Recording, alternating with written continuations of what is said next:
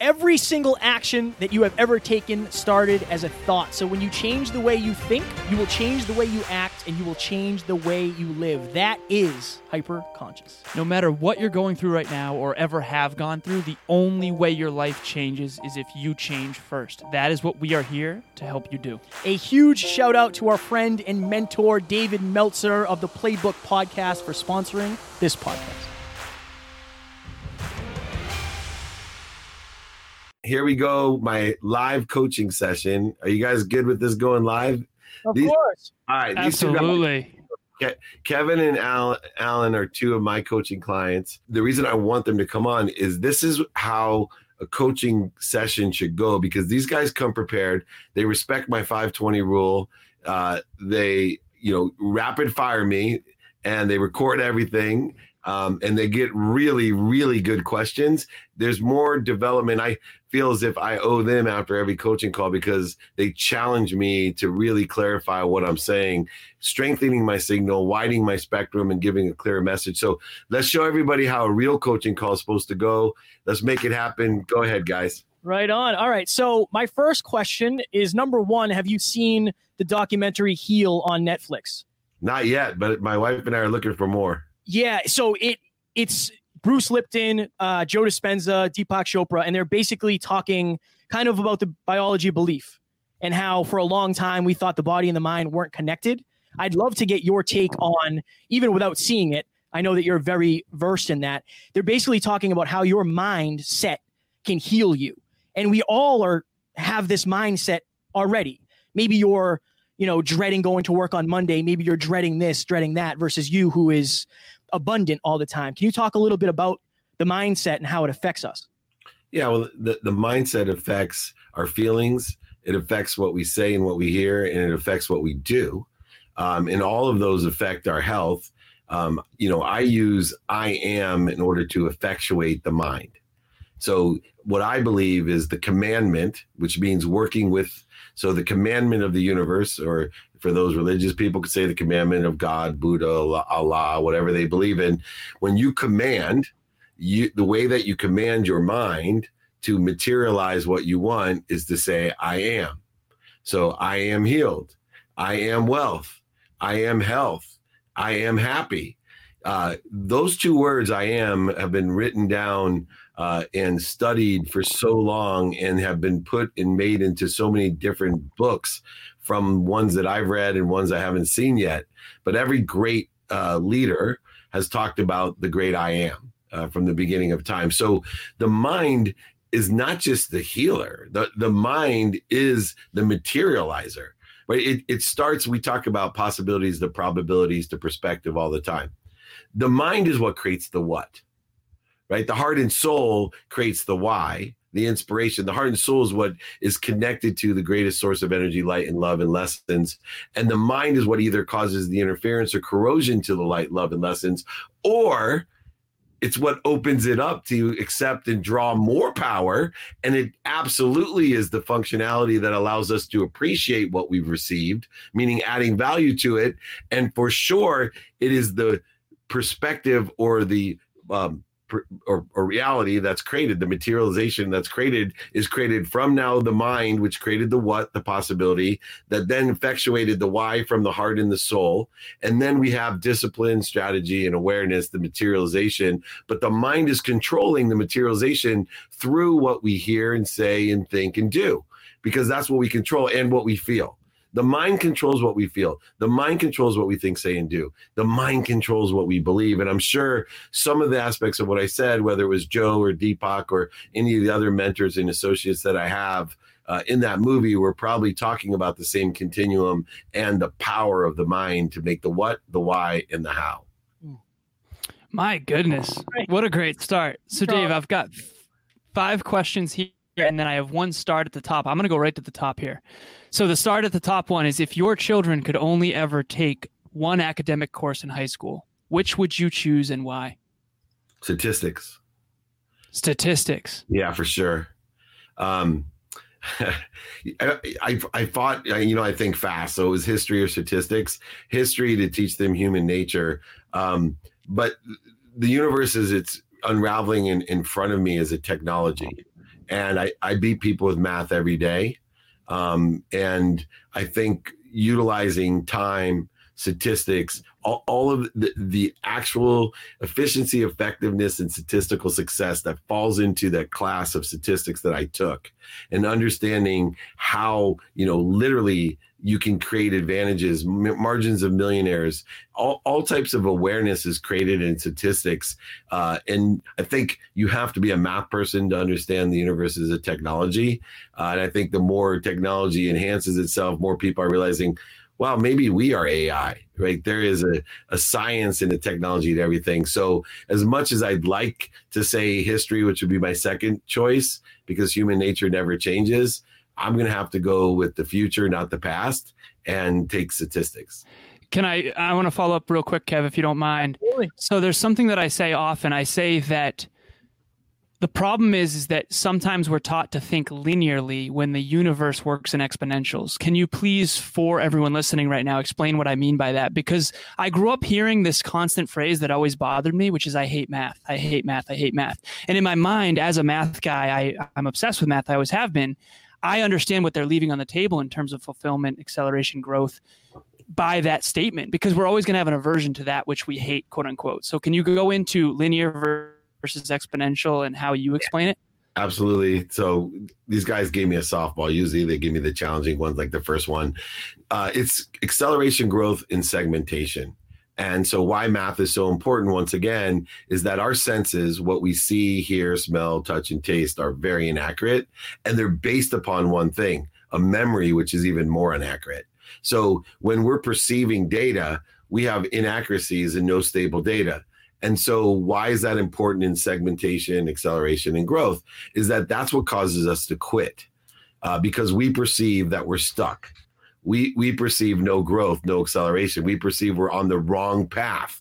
Uh, and the analogy that I've been using lately, which you guys have probably heard already, but you know, if I had 20 strings all the same size except for one, and one of those strings was one millimeter longer, and I let you first use your eyes, touch, smell, and all your senses and memory to figure out which one, you'd be incapable of figuring it out.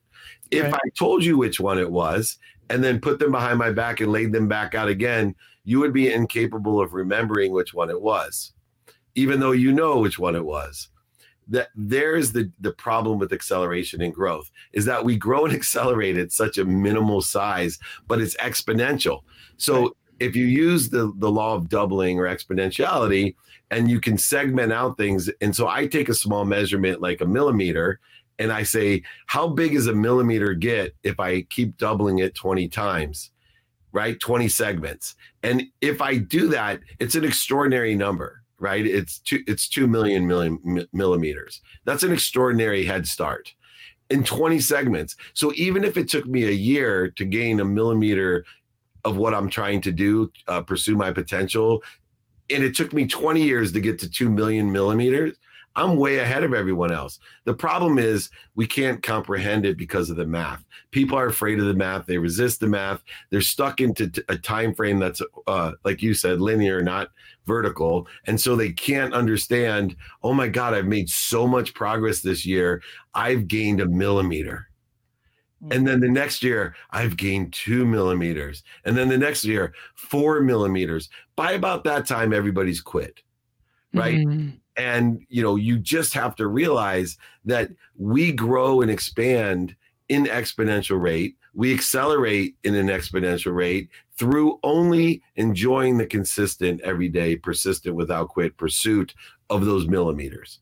And so i try to teach people to enjoy the millimeter and if you mm-hmm. enjoy the millimeter, you will get to 2 million millimeters faster than 20 years. Just consider it 20 sec because it'll go one year, 11 months, not 10 months, nine months, eight, seven, six, five, four, three, two, one. Then it'll get to a week, then a day, then an hour, and then a, then a minute, and then a moment right? And I've done that even to getting to center. I've exponentially increased the rate in which I can get back to center because my ego still creates resistance, shortages, voids, interference, and corrosion. I just get back to center faster, but I still have that ego rear its ugly head at me and put me into the wrong trajectory.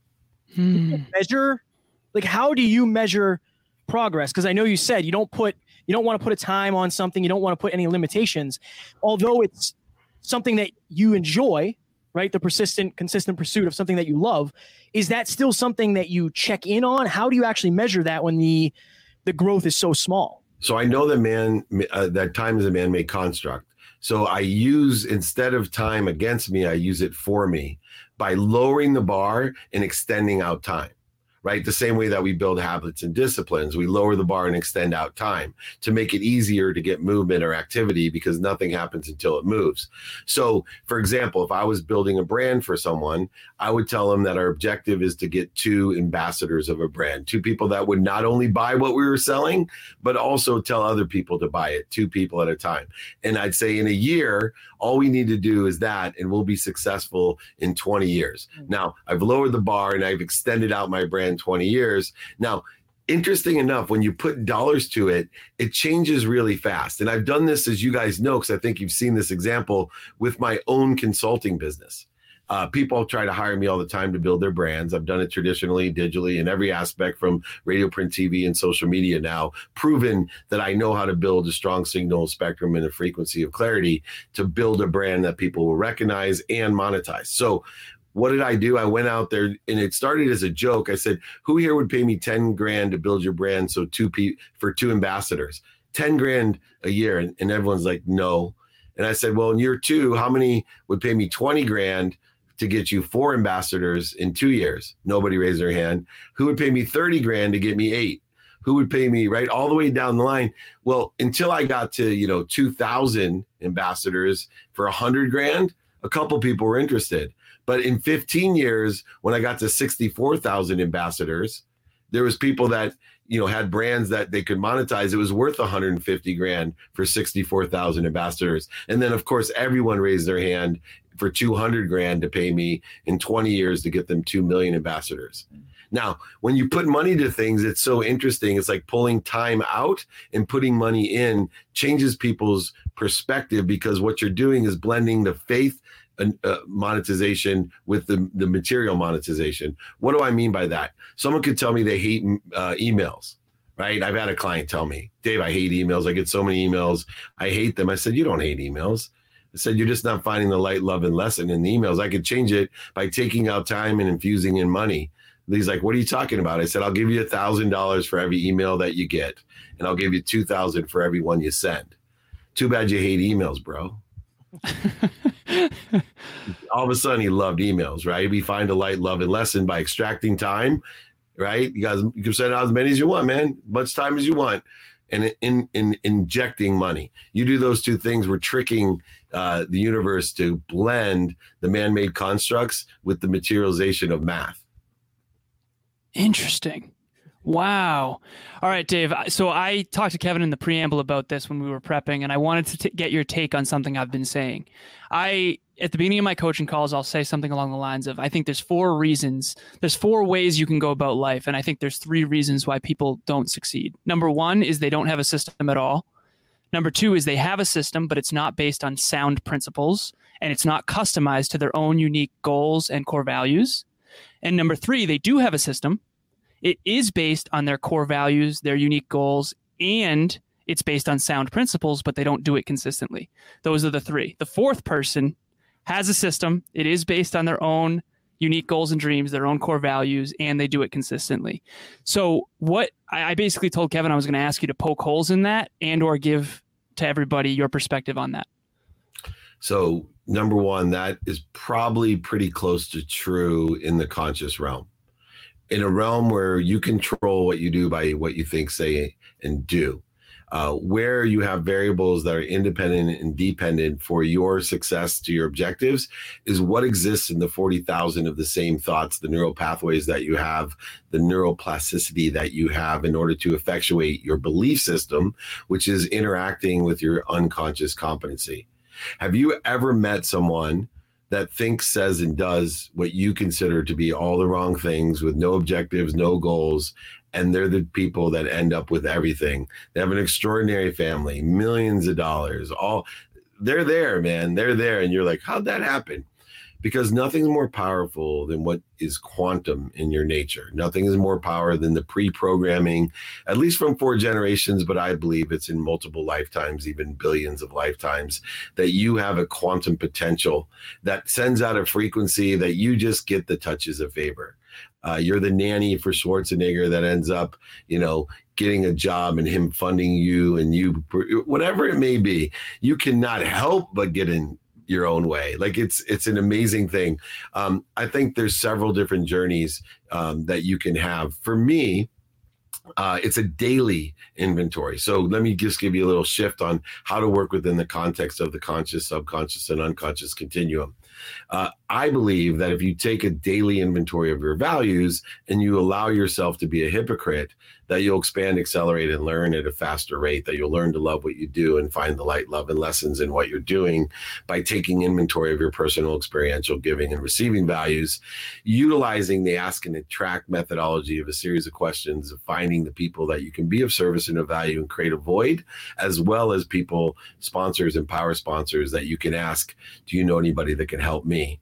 tie that into where you're talking your goals objectives etc looking and studying attention plus intention every single day consistently into what you have planned into what you don't have planned the white space the blank space in your calendar and of course sleep which not only provides you recovery, but also allows you to plateau and grow by accelerating your livelihood at night by allowing the subconscious and unconscious mind to access more power, more energy, more light, more love, and more lessons so that you don't live the myth of Sisyphus that you're just pulling up a boulder all day to the top of the hill, allowing it to roll down and start at the bottom of the hill tomorrow. You've actually plateaued and grown, starting your day at the highest frequency so you can expand at least equal to, if not higher, for the rest of the day you also learn to stay present. So doing it now, as you know, 100% of the things you do now get done. If you get stuff done, you will be someone who actually gets to their objectives and goals much quicker than most people who don't get anything done. If you can take it a step farther and utilize and combine it with you being a student in your calendar, paying attention and putting intention into what you couldn't do now by prioritizing it by what's most important first, and then allowing you to schedule those types of things to get those things done. Once again, more exponentiality um, if you can. And then finally, and most importantly, to work within the context of the conscious, subconscious, and unconscious mind, we have to understand that fear and practicing ending fear is a practice right? We need to practice it every day. And so if you are in the practice of ending fear. Number one, identifying what fear is the need to be right, offended, separate, inferior, superior, anxious, frustrated, guilty, resentful, any of those and many, many more that you can identify. Learning to stop, drop, and roll, meaning stop when you identify it, drop down by breathing into neutrality or center or your higher frequency, and then roll back into the trajectory of your preset inventory of values that you set personal, experiential, giving, and receiving. You actually can enjoy right? Have a perspective of happiness from consistent behavior, even though that your senses are fooling you and telling you there's no advancement, no acceleration, no growth, even though you're stuck in perception, you can still enjoy the consistent, persistent. You're not going to quit, even though you feel like you're stuck, because you know through all these processes, these not just theoretical, but pragmatic practices, that you are growing and expanding and exponentially you will get there because you have detached the enjoyment from the outcome of your potential. They, you literally have attached your enjoyment, your happiness, your emotions to the consistent, persistent pursuit, not to the outcome. Therefore, it'll actually help you not only accelerate it faster, but exponentially grow higher and farther. My goodness. Right. Get time for one more day. Yeah. Um, so the biggest one of the biggest differences or the things that has made a big difference for me is not fearing feedback. On one call recently, we said, Hey Dave, from your perspective, what are we screwing up? Like, let us hear it. How can what can we say to help other people understand the benefit of the feedback? It's not the pain, or if you take it as pain, but you're getting so many lessons and you're learning so much about yourself that you might not see if you're looking in the mirror by yourself. Yeah, feedback causes pain. It's just an indicator that you need to learn a lesson. Right. And so it also, if feedback causes you pain, you have the Dave Meltzer need, the one that gets fed no matter what a need that I wish I could transfer over to the need to feed people. If I could feed people as quickly as my need to be offended, oh my God, everybody on the world would be fat. Because one need, one need that never disappoints is the need to be offended. And Dave Meltzer was the king of being offended. I had some deserving right for some reason that everybody owed me respect and gratitude and forgiveness and all the other stupid things that I thought. And so, you know, to understand that when we are asking for feedback, we are asking for help. Right. We are actually creating less interference and voids. And if when we receive feedback, it hurts, it's because you have a lesson to learn. Mm-hmm. If you've experienced pain in any way, spiritually, mentally, physically, or financially, if you receive pain, all it is is an indication that you have to learn a lesson. And the best way to learn the lesson is to ask for help. Uh, and that help is can I get your feedback on something? What do you think about this? Maybe someone has already paid the dummy tax. Maybe someone already had the pain. I had a conversation with you know one of the girls in my house uh, here about the perspective of a 19 year old boy right I, I, I was sharing with them and I, I could tell that i caused you know her pain by giving the perspective of hey you may be doing this and you don't mean to or intend to i have my favorite saying in my office is when people like i really didn't intend to do that i'm like i wish you did because then i could fire you right? But if you didn't intend it how can i get how can i you know if you didn't intend it it's just a lesson so we're okay. Um, so please not only is asking for feedback and a direct route to expansive expansive growth and that's why i do executive coaching. That's why i started private group coaching right? Because you know i don't have the time to get everybody one-on-one. Not everybody can afford uh, me and my time and i also have to guarantee profitability. So not everybody can i help to guarantee profitability for um, but i did it because i need to give feedback to people and it's almost a double dose of feedback. One is the actual feedback that i have. The other the feedback is the react feedback. Now, now mark this down and we'll end on this one. I want you guys for your homework to identify react feedback. Um, so because you guys are open to asking for feedback and i can tell sometimes i give you feedback and you know it still hurts. Even though you're uh, you know justifying that it shouldn't hurt I, I know i hurt your feelings sometimes. And you know I, and i hurt other people's feelings my family because i'm very I, I, think it's expansive. And so what i want you to practice is just identify when i have react feedback meaning someone's giving me feedback and then i'm getting feedback on how i react to show me where i need to work to show me where i have pain emotionally physically mentally and like my biggest example and i'm gonna let you guys go you know i hated my father right he was an overseller back end seller liar cheater manipulator uh, and as you know, in 2006, two years before I lost everything, I ended up realizing that I hated my father uh, because of all the things I hated about myself. That is react feedback. And until I could get the react feedback and learn from it and address the pain that still chokes me up today, because I know that I'm on the journey because I have a quantum nature to oversell. I have a quantum nature to be an under, you know, that, that basic oversell and manipulating sales guy. That's a quantum thing in me. And I don't like it about myself. And I continually work on it. And I know that I have react feedback.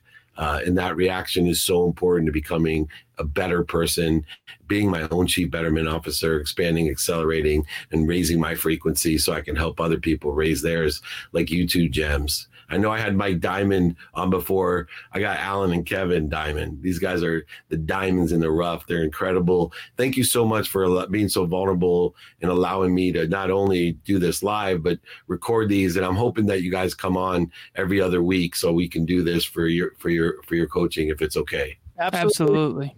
Thank you so much, Dave. This has been wonderful. We appreciate it. The best, man. Thank, Thank you, you so much. Thank Talk you. soon.